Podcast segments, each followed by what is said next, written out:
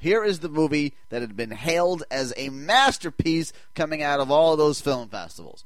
It was screened in Toronto. People went cuckoo bananas over this thing, and I knew I'm going to have to see this. And I also knew probably not going to be any fun since it's called 12 Years a Slave, and I'm going to have to watch a dude be a slave for 12 years, which is exactly what it is that you have to do.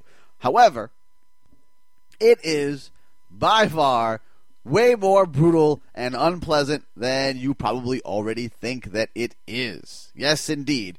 Okay, so what have we got? We've got Chiwetel Ejiofor, one of my favorite names that anybody has in the world. He's playing a guy by the name of Solomon North- Northup.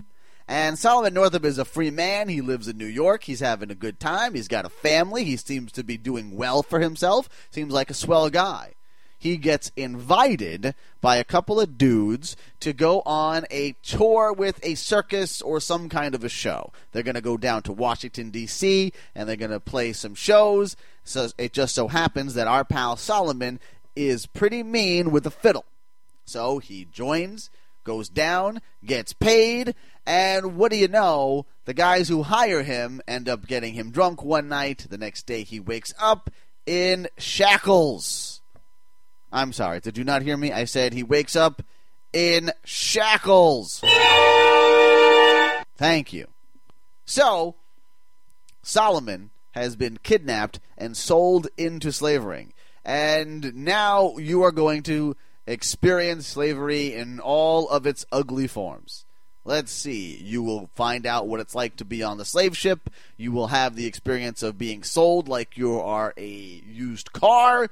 You will find out what it's like to work hard. You will find out what it's like to get beaten and what it's like to work harder. See, at first, he gets sold to Benedict Cumberbatch. Uh huh. And Benedict Cumberbatch, why? He is, while definitely a slave owner, he's not the meanest guy in the world. In fact, he seems like a pretty swell guy if it wasn't for the fact that he owned slaves. But sure, as far as owning, as far as dudes who own slaves get, you're probably not gonna get much nicer than Benedict Cumberbatch. But an incident happens, and he can't keep him anymore. So he goes ahead and sells him to Angry Rage Monster, played by Michael Fassbender. And here is where we're to spend the bulk of our film. We're going to spend the bulk of our film with angry, insane Michael Fassbender yelling and screaming and whipping and beating up people and just being cruel and unbelievably torturous. And that's going to be your movie. And I'm not going to tell you that it's a bad film because it's a really, really good movie. You are riveted the entire time. There's a couple of things that I did question. For example, at one point, we just get a shot of our pal Solomon, who's now called Platt in uh, in slavery, and he's just staring, and he's just staring for it has to be a good sixty seconds, and it's a close up of him, and I don't know what he's looking at, and there's no context from the scene before. Whatever was going on before had ended, and now this is what we're uh, this is what we're fading in on. It's him, and then 60 seconds later, we're going to fade out and we're going to go on to something else. I don't know what that shot was about, and it seemed like there, was, there were a number of things that lingered that didn't necessarily have to. I did see welts on people's backs, much worse than I have ever seen in any other movie before. Uh, I also.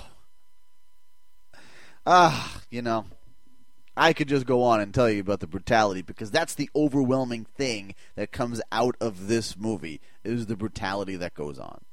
However, it's an excellent movie. And if you can stomach it, you should go ahead and see it. No one wanted to go with me to see this one, which is probably why it took me weeks upon weeks to see it. But nonetheless, the performances are off the board excellent. You are engaged and engrossed the entire time that this movie is on. So, I have no choice but to give this one a very solid, a very high A.